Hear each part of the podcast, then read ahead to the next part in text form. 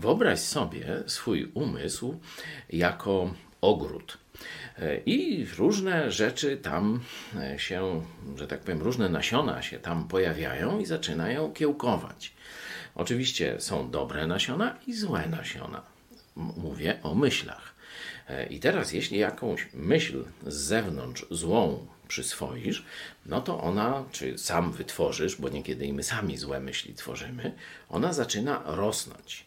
I jak szybko wyrwiesz jeszcze takie byle co, co jeszcze tam niewiele wyrosło, to praktycznie nie ma żadnej szkody. Ale jeśli tę złą myśl, tę złą roślinę pozwolisz, żeby ona wyrosła naprawdę na coś wielkiego, to później wyrywając ją, po pierwsze się namęczysz, a po drugie i możesz, że tak powiem, naruszyć inne dobre rośliny. Zastosowanie. Jeśli pojawia ci się zła myśl, nie pielęgnuj jej, tylko szybko wyrwij.